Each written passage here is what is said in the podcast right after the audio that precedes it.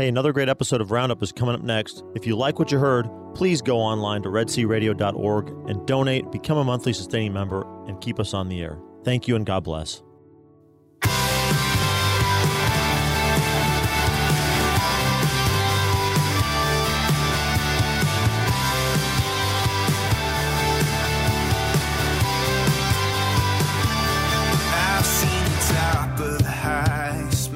Good morning. This is your second Wednesday of the month host, Doctor Thaddeus Romanski. I am joining you here on Red C Roundup on Red C Catholic Radio. You might be listening to us on eighty-eight point five F M K A D C in Hearne, Bryan College Station. You might also be listening to us on ninety-eight point three F M K Y A R in Central Texas, Lorena, Waco. You might also be listening to us on one oh seven point nine F M L P K I N F in Palestine, Texas. You can also catch us on our website, red sea radio dot org, or our mobile apps available for download on the Android App Store and the Apple App Store. Well, it's great to have you in today. We've got a, a really interesting show in the second part. We're going to be talking to um, Jeremiah and Michaela Harrison. They are the authors of a new Catholic planner. And so those of you out there that are big on the paper uh, physical planner, it is a it is a Catholic planner.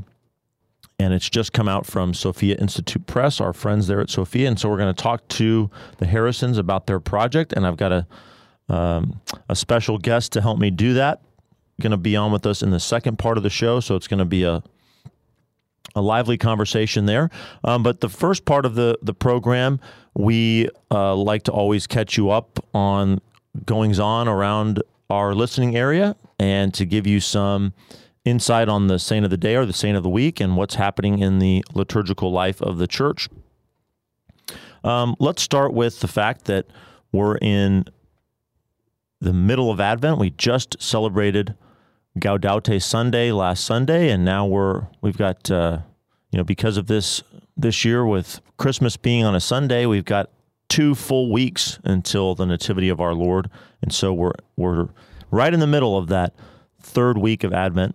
And today is December fourteenth, and we're coming up on the beginning of the Golden Nights, the O Antiphons. Uh, this is a practice in the, the church going back to the eighth century in the Roman Rite. The last seven days of Advent are called the O Antiphons. The O Antiphons are prayed at evening prayer at Vespers. Uh, verses are added to Vespers that give these seven titles to Christ. And they all begin with the word O. And so here's a here's a quick listing of them. December seventeenth is O Wisdom, then O Lord, O Root of Jesse, O Key of David, O Dayspring, O King of the Nations, and finally, O Emmanuel, or O God with us. That's what Emmanuel means. Uh, if you were at our benefit dinner a couple of years ago and you got to hear Doctor Michael Foley, his book, Drinking with Saint Nick, has a whole chapter on observing those O Antiphons and talks in more detail uh, about the, the meaning and uh origin of those O Antiphons, each one of them. So if you picked that up, pull that off the shelf and, and look at that, consult that each day this week. Um, we also will be running um, P S As on our airwaves each day where we pray those O Antiphons, uh, sing a little bit of the verse from O Come, O Come Emmanuel that goes along with the O Antiphon, and um, pray the prayer from the Vespers, from evening prayer. So be listening for that. So that's a way to kind of bring bring Advent to a, a rousing conclusion. Um, something else important to this this coming to the end of Advent, uh, we got about ten minutes left in this first part of the show, um, is making it to confession. Uh, if you haven't been to confession yet this Advent, that's a it's a good practice to make sure you uh, you receive the sacrament of, of confession before attending Holy Mass on the Feast of the Nativity on December twenty-fifth or the Vigil on December twenty-fourth. Um, to help you do that, we've got some info for you on penance services in our listening areas. We want, I wanted to share that with you. Now, I'll talk about the Waco Deanery first. They have some penance services scheduled for tonight and tomorrow. There's additional confession times in the Waco Deanery. Um, I misspoke, not confession, not penance services, but there are additional confession times in the Waco Deanery. So what they are advising is please check your local bulletin or contact your parish's office to find out what those additional times are. But there's additional times tonight, the fourteenth, and tomorrow, the fifteenth. Now, in Bryan College Station, there have been penance services ongoing. There are still a few more remaining. There is one tomorrow night in Bremond at Saint Mary's at seven p.m. Friday, the sixteenth, at six thirty p.m., there will be a penance service at Santa Teresa in Bryan. Tuesday, the twentieth, at seven p.m. at Saint Mary's in Hearn. And then finally, on the twenty-first, Wednesday, the twenty-first, at Christ the Good Shepherd Chapel in Bryan on the campus of Saint Joseph's Catholic High School, ten a.m. to one p.m., and then again that evening from six to eight p.m.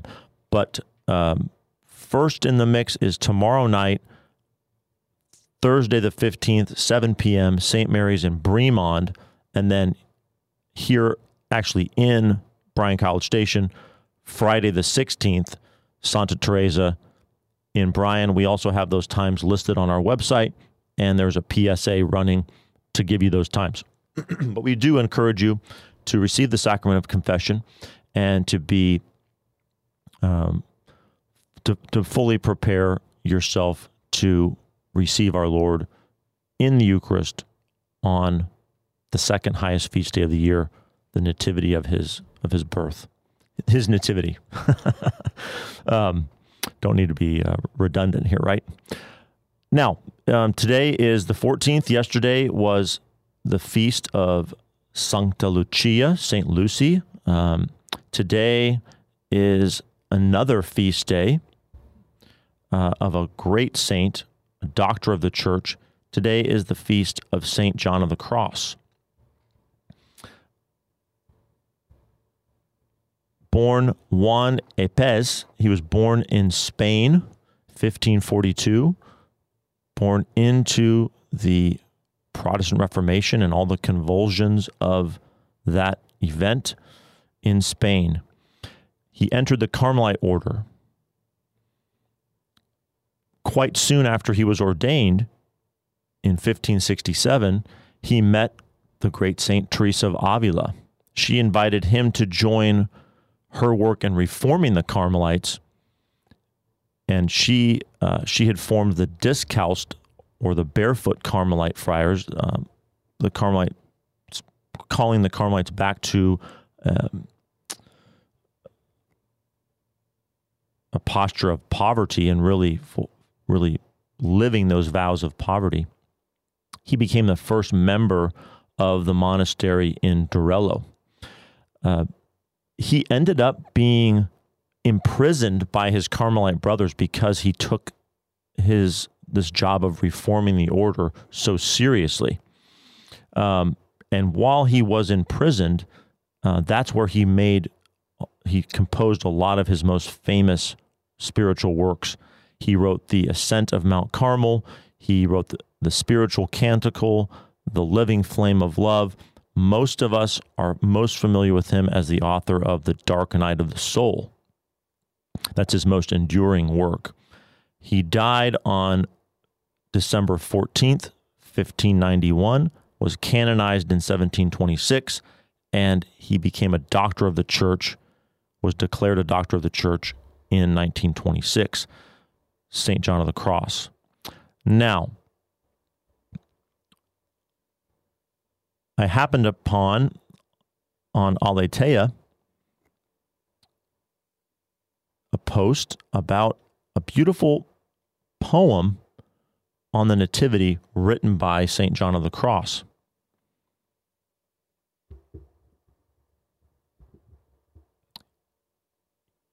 Um, he is recognized as one of the greatest poets in Spanish, and he's actually the national poet of Spain. He wrote this poem while he was imprisoned. And so I'd like to read it to you now. It's, it's quite short. Now at last the destined ages their appointed course had run, when rejoicing from his chamber issued forth the bridegroom's son. He embraced his bride and held her lovingly upon his breast, and the gracious mother laid him in the manger down to rest. There he lay, the dumb beasts by him, they were fitly stabled there, while the shepherds and the angels filled with melody the air. So the feast of their espousals with solemnity was kept, but Almighty God, an infant in the manger moaned and wept. So the bride at her betrothal did the bridal gifts arrange, but the mother looked in wonder at the marvelous exchange. Man gave forth a song of gladness, God himself a plaintive moan, both possessing that which never had been hitherto their own. Mm. It's the first part of that poem, I feel like, is a nativity scene, uh, a creche, a manger scene in verse. Beautiful painting of the manger scene in the stable.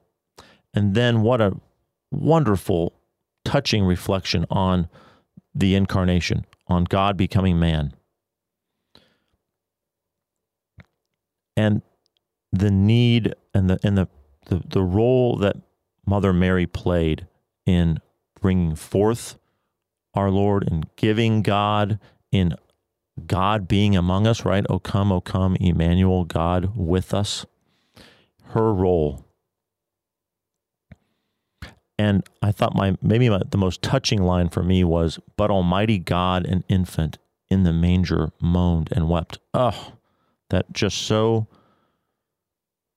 really evokes and t- says to me the the profundity of God's condescension, the Almighty, the eternal, the transcendent, coming down and being with us and taking on human flesh, that God was an infant who moaned, who wept, who suckled, who needed his mother. He lowered himself and needed the care of his creation so that he could save us from our from ourselves and from our sins. So I hope that this has been a help to you today, and I hope that you'll stick with us on to the other side of the break. We're going to go to, to the break in about another minute, when we're going to talk to Jeremiah Harrison and his wife, Michaela, about their new Catholic planner that's come out. It's called Fiat. And I have a special guest that's going to be joining me, an expert in Catholic planners, and you're not going to want to miss that. And we're going to have a really nice discussion about uh, the inspiration for that planner, um, its its aspects, and also how how this uh, kind of flowering of Catholic planners and calendars is helping families to rediscover and live liturgically. And that's a that's a really good thing. So stay with us on Red Sea Roundup. On the other side of the break, we'll be we'll be right back. And thank you so much. And we ask Saint John of the Cross to please pray for us. I've been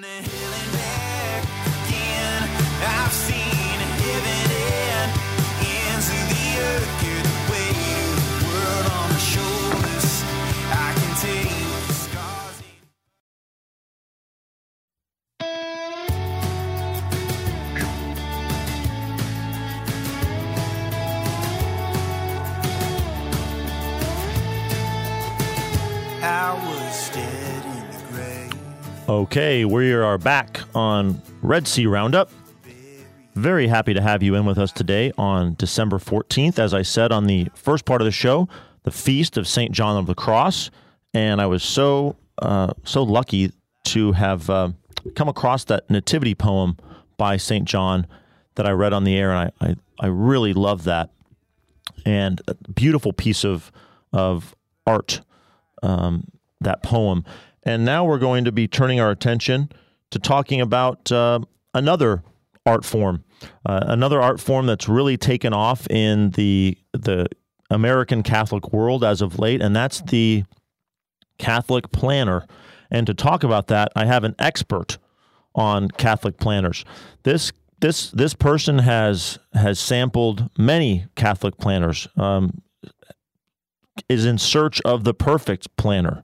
Um, And is just has a, has a lot of knowledge and familiarity with with planners, and I think has a lot to say about about this phenomenon. And that is none other than my wife, Robin Romanski. Welcome into the show, babe. Thank you. Good morning. Except you're muted. Sorry. Thank you. Good morning. Oh boy, that's. I hope that's not a sign of of uh, things to come, of how the how the conversation is going to go. No, Robin, tell tell the people on the airwaves before we bring the Harrisons on, who are the the creators of this Uh, planner that we're going to talk about today, Fiat, from out with uh, Sophia Institute Press. Tell them about your experience with Catholic planners. Oh, I have sampled many. I have yet to purchase the same one twice. So there are many out there, and I've had many years of using um, one at a time. I use them specifically to um, live the liturgical calendar of the church in our home, which is something that has grown very to be a very big part of our family's culture or our family life. Mm-hmm. Um, we homeschool our, we have six children. We homeschool the ones that are of homeschooling age, and the others, well, they get homeschooled too. So anyway, we use it. I mean, I use the it The other daily. Ones interrupt the homeschooling. Right, but they're getting schooling too. They are. Against they're, their will. They're getting homeschooled, and they're unschooling some of the others. Right. But it works. Um, anyhow, so that that is what prompted the original purchase of a Catholic liturgical planner and for myself. And and I primarily use it as I'm looking ahead for lesson plans for the week and meal planning for the week. Um, I like to incorporate some of the church's prayers and specific devote, particular devotions for the season. Um, it's great when the planners have those items in there as well.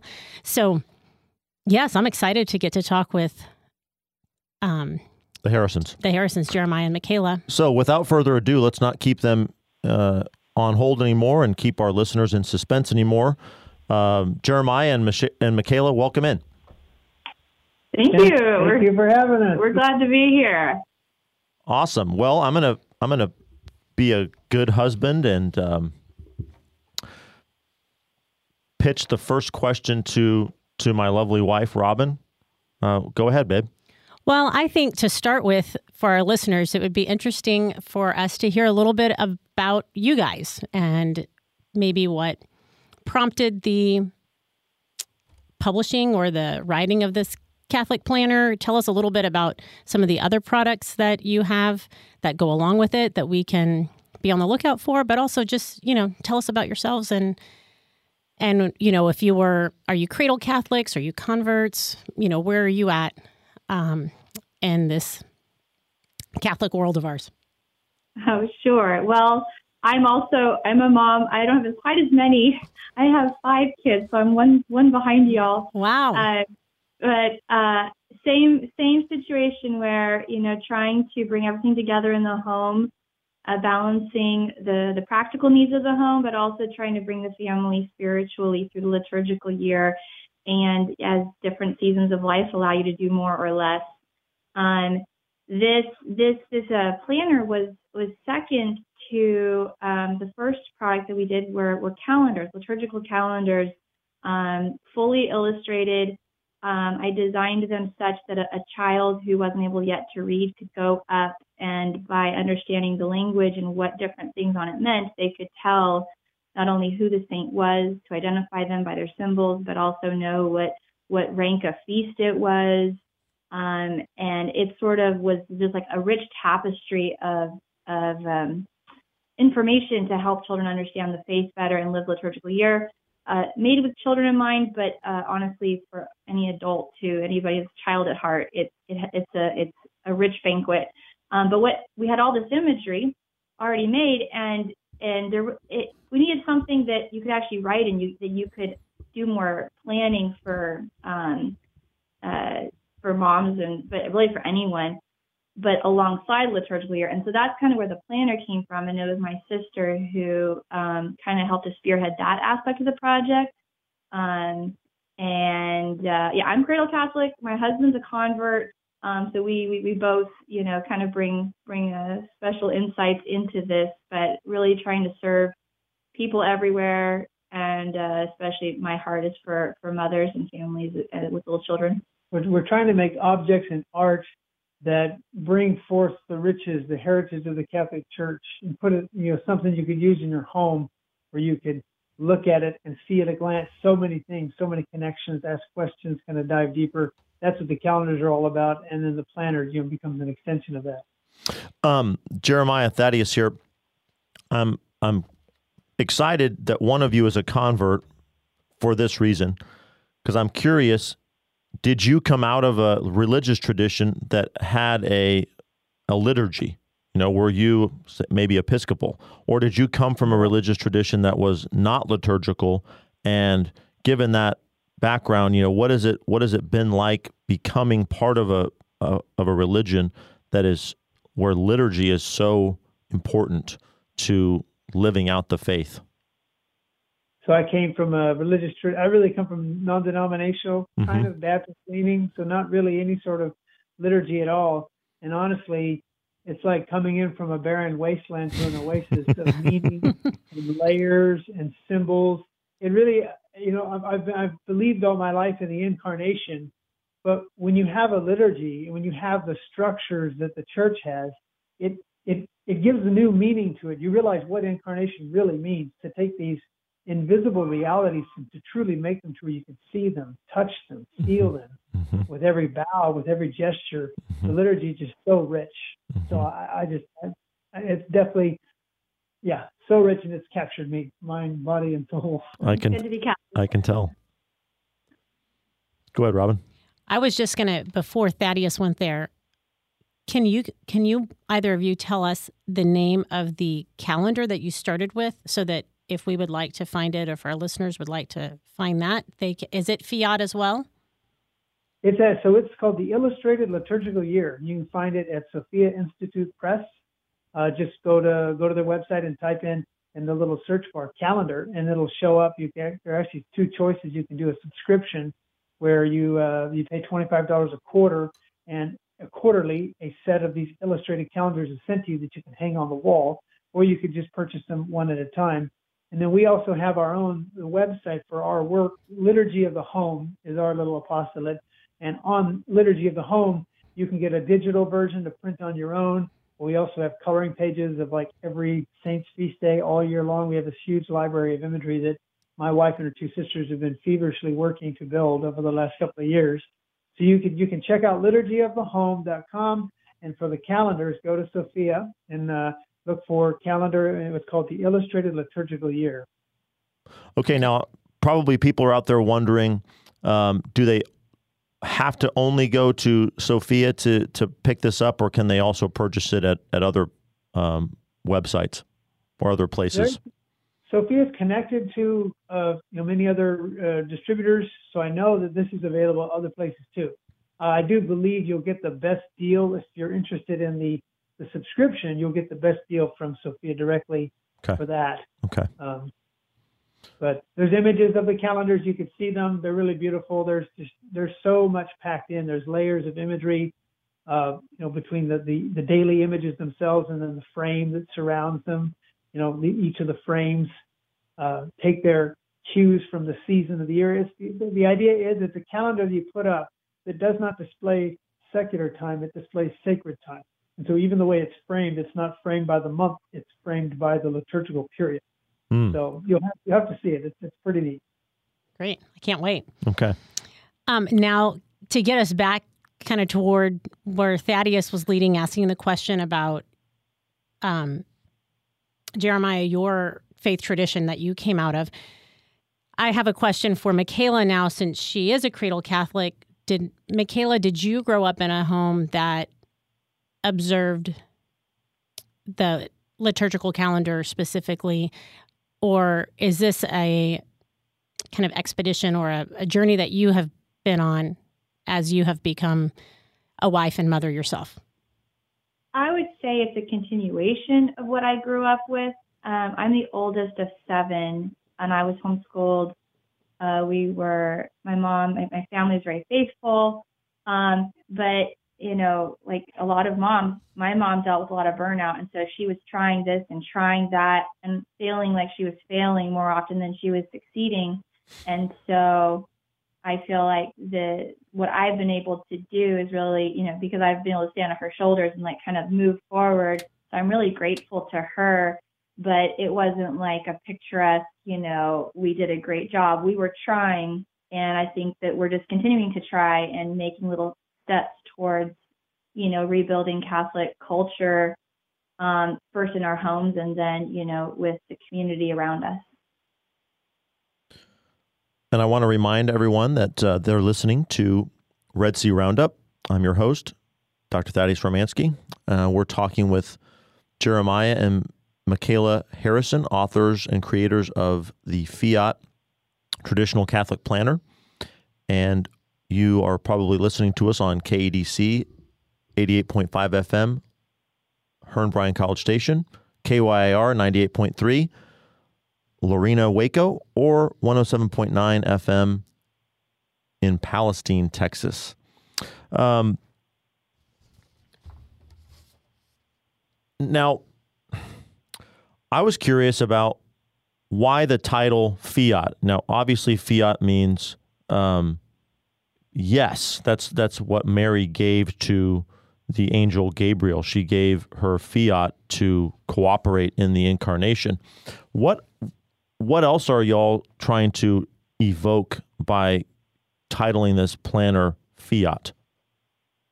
Well, there's multiple there's multiple things. I figured I went, went into the name. Um, uh, we were discussing it as a group, and um, we live near a, a Benedictine abbey called Clear Creek. I visited it several times. Beautiful. Yeah. So. Oh, wonderful. Yes, it's a beautiful place. We live where we we can hear the bells ringing. Um, so we feel very, very much a, a closeness there. My husband and I are oblates there. And it's called Our Lady of the Annunciation.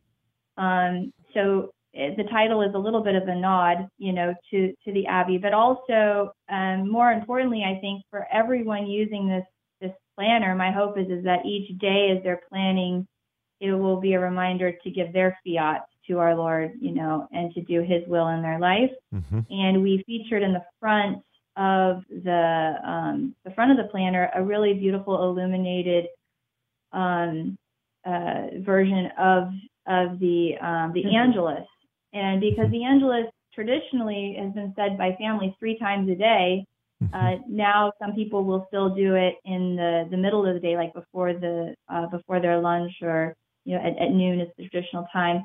And, you know, the beautiful classic image of the Angelus, it's a painting. Mm-hmm. Um, and so I just feel like that's a, a very simple, humble way for us to start rebuilding Catholic culture is with the bringing back the Angelus. And, and it begins, you know, it, it has the salutation of the angel to Our Lady, and Our Lady, you know, says, let it be done to me according to your word. That's her fiat. So mm-hmm. that, that was kind of all wrapped into that idea. And that's also uh, helped us choose the, the image for the cover.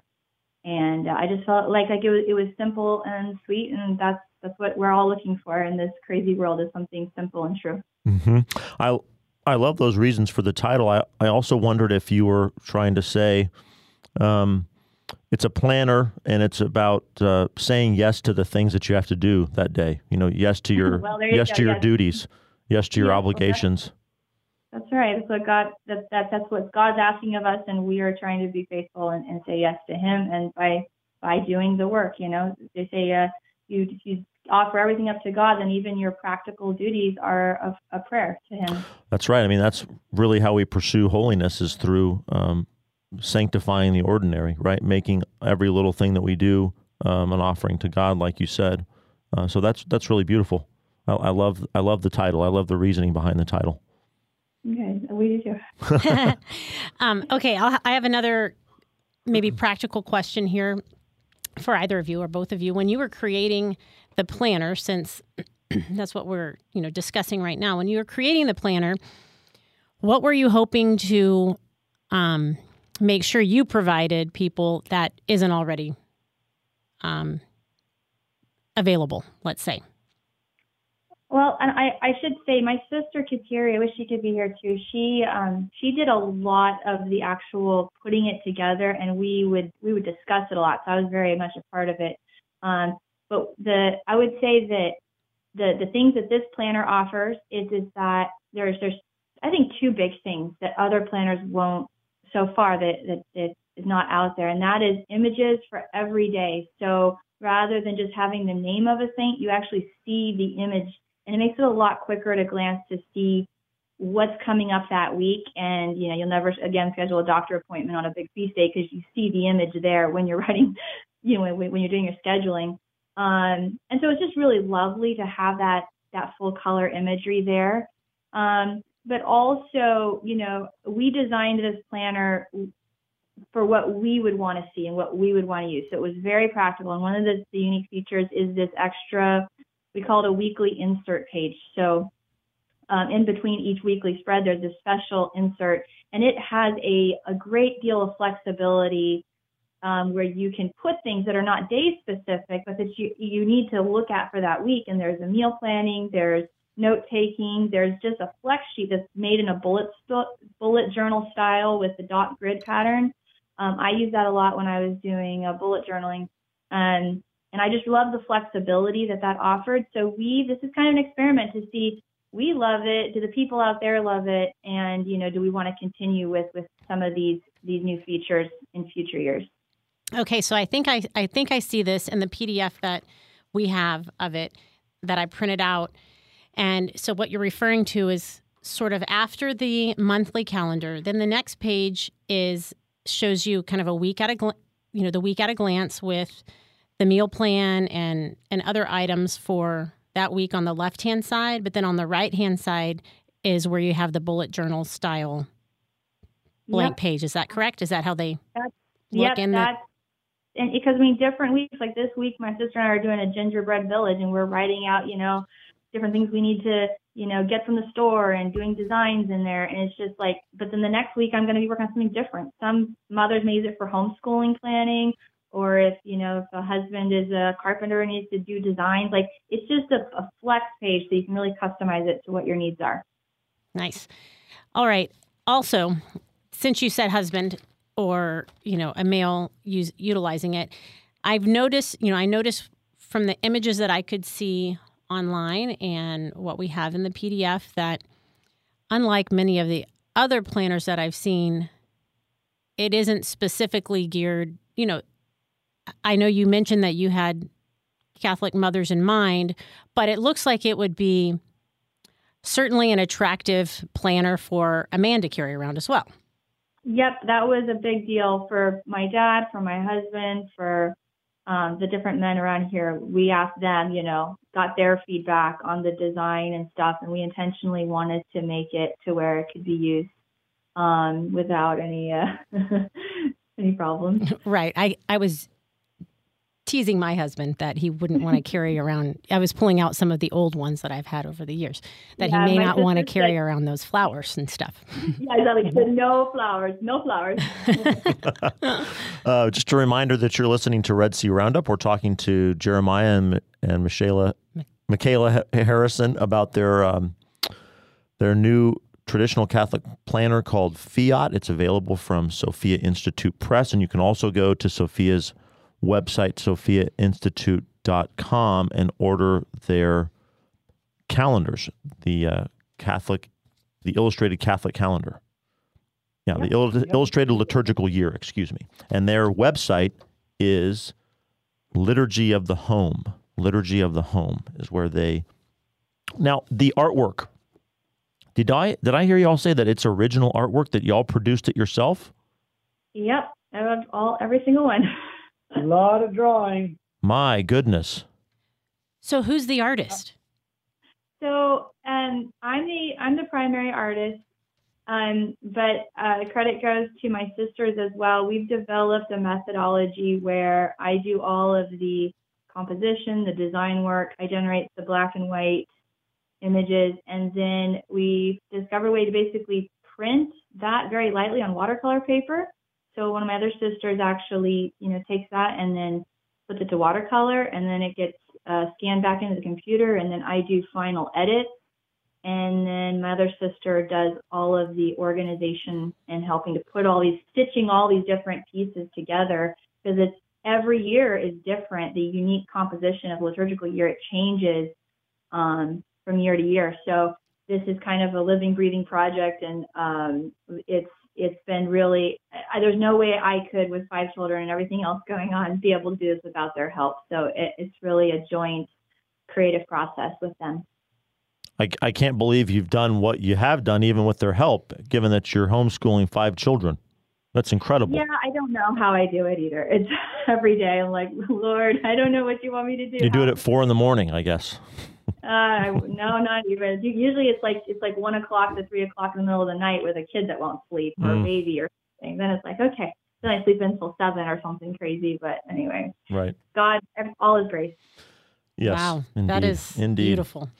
Now you mentioned that it's different every year, so you guys are working on these illustrations and and just kind of tweaking them a little bit each year. More as more you're preparing. Well, one one thing that I've I've learned so much the last several years working on this project, and everything that's not only in the the, cal the calendar but in the the planners too.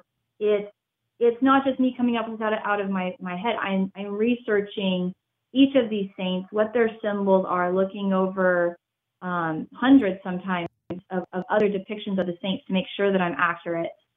And um, with the When, when, as the liturgical year changes, sorry, each year, um, I said, there's, there, there, there's something that God is speaking to us each year because of the way that different feast days fall in relation to other feast days. So, for example, you know, last year, um, the, the day that Roe v. Wade was overturned, it was the Feast of the Sacred Heart that year, but that was the, the Sacred Heart moved. It, it had eclipsed the Feast of John the Baptist. John the Baptist would have been on that day, but because the Feast of Christ, or sorry, the Feast of Sacred Heart happened to fall on that day, because it changes with, with Easter. It, mm-hmm. it, it moves. Mm-hmm, mm-hmm. And so there was something God, I think, was really speaking to us in that year because of this, this, this coinciding of these two feast days on the same day, and then Roe v. Wade was overturned on that day. So each year we're looking at what is, what's the particular combination going on. And so the art will always reflect that. So if I see something really unique, I will try to insert special things. So much is being reused, but then it's not it's not dead in the sense that it's just being slapped in there. It's like there's unique compositions, and so I'm taking old artwork, putting in new artwork, turning saints. So like if they're in one direction because of something, I might turn them another direction and add something else in if there's a if there's if they're next to another, you know, unique um, feast day or whatever. I don't know if that makes sense. Sure. But it's it's definitely evolving as the years go by. Another important thing to note is that all of the art, although original, is completely based and rooted in the church's art tradition. So mm-hmm. Michaela's really pulling from imagery, medieval imagery, imagery, you know, some of the Renaissance period, but also Eastern iconography. And so the art itself is really an homage and a continuation of that art tradition.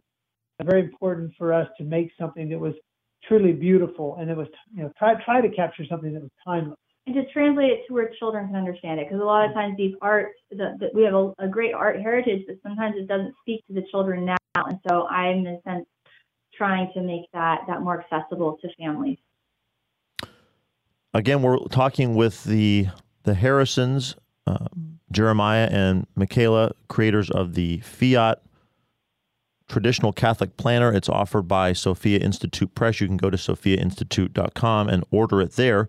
And I wanted to spend the last, oh, fifteen minutes or so um, talking a little bit about the one aspect of the planner that I think is really important, and it's in the subtitle of the planner, and that's traditional. And the the planner is based on the nineteen sixty-two Missal. Um, obviously, me me being familiar with Clear Creek Abbey, I understand why you geared it to the preconciliar uh, Missal and liturgical calendar, because that's um, that's what's celebrated there at Clear Creek. Um, first, I want to give you all a chance to talk about the richness of that liturgical year, uh, that preconciliar liturgical year, as opposed to the liturgical year after the Reform. Just talk about um, why you have an attachment to that, why you love it. Well, that liturgical year, the pre sixty-two, is largely, it's it's our heritage, where we're talking about a, a series of feasts and fasts and liturgical year that would have been known to our great, great, great, great, great grandparents two, three hundred years ago. Mm-hmm. There, yeah, I mean, it, it you know goes back to Trent and even before, but there's just so many layers of meaning, of symbolism, that are impregnated into that liturgical year. Like, one aspect that I find extremely valuable is that all of the periods of time are reckoned by the pivotal feasts of the church year. So in, in, in the traditional calendar, you'll have time after Pentecost. Mm-hmm. You'll have time after Christmas, time mm-hmm. after Epiphany. And so there's there's a, always a strong sense of where you are. You're always in relationship to these great feasts of the church. Mm-hmm. And you, the way you're oriented, mm-hmm. how, how you're oriented in your heart and your mind. And there's many of these aspects that are, they're they're muted, or they're downplayed, or they're they're kind of gone in, in the in the new calendar. Mm-hmm. And just as we looked out in our lives and at the world and what's going on, we just felt a strong sense that as Catholics, we've got to reconnect to our roots. We've got to rediscover our heritage, because with those saints, with those early martyrs, with those heroic saints that have been held up in that in that traditional calendar, I really believe that's where we find so much of the answer of how to reorient ourselves, our children, our families, and our communities. And so there's, there's, I could go on for a long time, but there's just so much mm-hmm. in the traditional calendar that we have to rediscover. Well, it, gives, it gives them the example, I think, I mean, there's a lot of examples, obviously we don't have to go on all of them, but give them the example like Epiphany and, and, and the importance of, of the twelve days of Christmas and that, that being changed. Well, yeah, I mean, so you understand January sixth has always been a pivotal day Uh, within Christendom, East and West. I mean, uh, Epiphany, January sixth, is actually, in some ways, in the East, it's celebrated larger than, mm-hmm. than Christmas mm-hmm. here. But between December the twenty-fifth and January sixth is twelve days. That's where you get the twelve days of Christmas. Correct. Yeah, but mm-hmm. on the new calendar, it's it, it's been bumped over. Just to the, the nearest Sunday. And so every year, that whole, the twelve days of Christmas and the meaning that was there, that's, that's kind of lost. And so by going to the traditional calendar, especially with this illustration method that we have, we have a way of drawing uh, homage, little homages to all of those different meanings. And so when you look at this, it makes even the children ask questions as to why is this here? Why is that there? It opens up the ability for parents to do catechesis right in their home without even trying, because it's just there and the kids are interested and the parents are interested, and it gives you a good thing to go, go ask your priest about this. And so we're just trying to make work, we're trying to make artwork that can help be a catalyst for the rediscovering, the reclaiming of our Catholic heritage. And also, there's already a lot of resources out there for the new calendar, but there there really wasn't a lot for those. They're trying to keep more with the traditions, and so we just really have a heart to help help in that that sphere. Sure, sure. Now, I know that um, in the Saint Maker, which I used for a, a little while, you maybe are familiar with that particular yeah. planner. Um, uh-huh. They they geared it towards the traditional calendar. It was very obvious that that's what the kind of the driving uh, force behind it was, but they always listed the um, Novus Ordo feasts as well. Yes. Was, yeah. Did y'all did y'all have a debate about whether you should do that, or was that never oh, even I, a, a question? I, I'm laughing because I lost so many sleepless nights because I was asking. I was like, I, I knew in my heart I wanted to keep all these these traditions in the old calendar, but I could not let go of all the new saints and the, the new um, important events. Like Our Lady of Fatima is not recognized in the old calendar. Right. I, I mean, mm-hmm. Padre Pio. I mean, right. These are people that, well, you know, really yeah. Totally.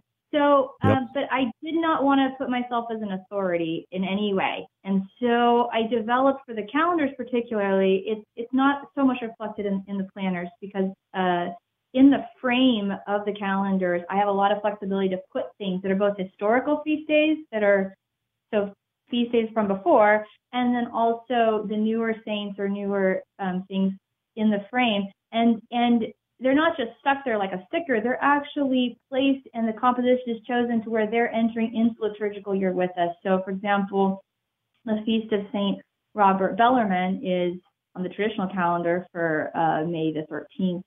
And so I have him pictured, and he's holding a crucifix, but that crucifix is is uh, the crucifix of a rosary that goes over into the frame, and you see Our Lady of Fatima with the three children mm. holding the rosary. And so in a way, even though Robert Bellarmine's still in his place, she's over in that place, it shows that there's this connection between them. And who knows, maybe someday when there's a reconciliation of the calendrical confusion we're going through, perhaps we'll end up swapping places and Bellarmine will be on the side and Our Lady will be in the middle. But we're going to leave all that to God. I just, in the calendars, I keep with the language so that way people can see where it's at. But every it's all woven together and, and sort of a unity there. Okay, okay. Robin? Wow, that's that's great. That was one of my questions um, when we were discussing this last night was, you know, some of those great new saints, newer saints, and whether or not you took them into, into account when you were, you know, creating this. And so I'm oh, really yeah. excited I mean, about the yeah. Illustrated Liturgical Calendar or the Illustrated what, Liturgical what, Year. What? One of the things that's really important to me as a mom is that I, I did not want to be a stumbling block to parents. And in this time of confusion and, and difficulty we're going through, um, I, I, I want to help parents and not put a stumbling block to them. So even in the way that I present the newer saints, it gives a great deal of flexibility to how parents even um, uh, present them to their, ch- their, their child. Um, So any saint that is eighteen hundreds or later is pictured on the frame in like an oval frame, like what you'd see, uh, you know, a relative, a great-great-grandparent, you know, an old photograph. And so um, that's where Gianna Molla, you know, Maximilian Kolbe, all of them are in these these frames. So a, a little child can go say, oh, well, that person there lived closer to us, like, you know, a contemporary of, of, of relatives even. Mm. Um, so they're not pictured with halos or their titles.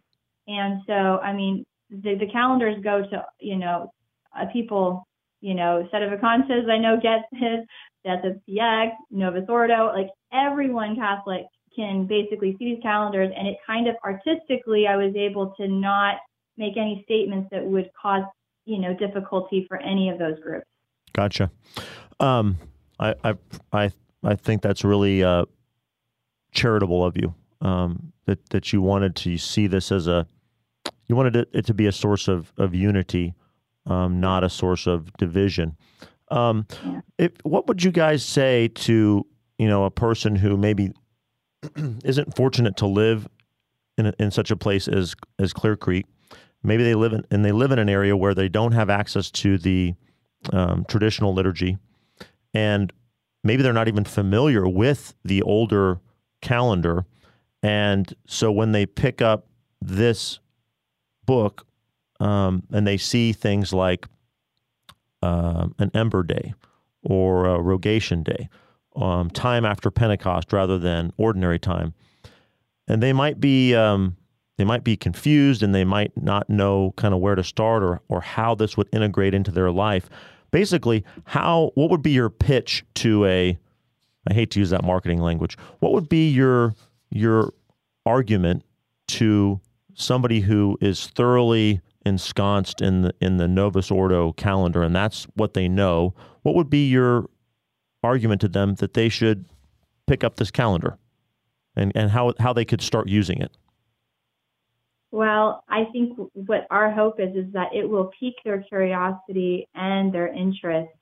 And even just a little simple question like, oh, this is an Ember Day? What's an Ember Day? If they just, I mean, we have we have almost any information we want at the tip of our fingers with our phones and our computers. Like, you're going to spend time on those devices. Like, why not research the history of the, of the Ember Days? There is, there is, it's like a treasure trove. And I think that was one of my main motivations in putting this out there, was for people to be curious. Like, if we're going to be curious, be curious about these beautiful things that God has has prepared for us. And, you know, even if you don't live near a traditional um, liturgy, you know, if you go online, there uh, there are beautiful, you you can see, you know, Saint John Cantius, they put out, you know, all of their, their masses. You, you you can still see see that. It's not the same thing as experiencing it in person. Um, there's there's a lot of information out there. And I just think that sometimes people don't know to go looking for it. And so we're kind of hoping that our products will be kind of a little bit of a uh, an off-ramp from the modernism and an on-ramp maybe onto some of these more traditional things. But I think people that are really seeking that, it'll it'll really warm their hearts to see it. So I didn't want to shy away from doing it because they, they wouldn't understand. And we're not really supposed to understand everything about the faith. Like, no matter how much study you do, you'll never understand it all. We're just always growing, and it's always an invitation to learn more. And it's delightful. I mean, I've been studying this now for a long, long time, and I'm still discovering new things that I'm sure I'll never exhaust it. It's sure. It's always, and that's that's the mystery of God. And God's the orchestrator, you could say. The Holy Ghost is really the orchestrator of the liturgical year. And um, it's a mystery for even how all these different days interact with each other. But he set the stars in the sky. He set these different these different feast days throughout the centuries, and we now get to see how they all weave together. And it's it's really beautiful. And I would add to that a little bit, you know, we're blessed. There's many, many places where the traditional liturgy is offered. And I would encourage someone to, to look up. I mean, you could you could drive a little bit, you know, an hour or whatnot, and find and attend, attend them and see it. And then you can kind of see it more fully too. But uh, there's There's more opportunities now than there have been, and it continues to grow. People's interests continue to grow because there's there's something beautiful there. And there's a hunger, you know. The modern modern world can't can't really satisfy. No, that's certainly true. Certainly true. Robin, you were going to say something? Sure. I was just going to ask, um, as you are kind of putting this all together, and you've obviously been implementing it or living liturgically, let's say, in your own home, I have had a couple of questions just lately and passing, you know, conversations with folks about, you know, other moms asking, so, you know, Robin, how do you do it? What do, how, what's the best way to teach the faith to, to your children? Or what do you find um, is most effective? And, you know, this idea of living liturgically is what I often try to explain to them or share with them, because I think it's just a beauty that, if untapped, is, you know, is is just, a, you know, terrible, uh, and, you know, like terrible to miss that opportunity, because it's it's so beautiful and and fun in our home. Um, so just I'd ask you, the two of you, if you could share what it looks like in your home, or how how do you how do you use it with your own family? And we have just three minutes left. All right, no pressure.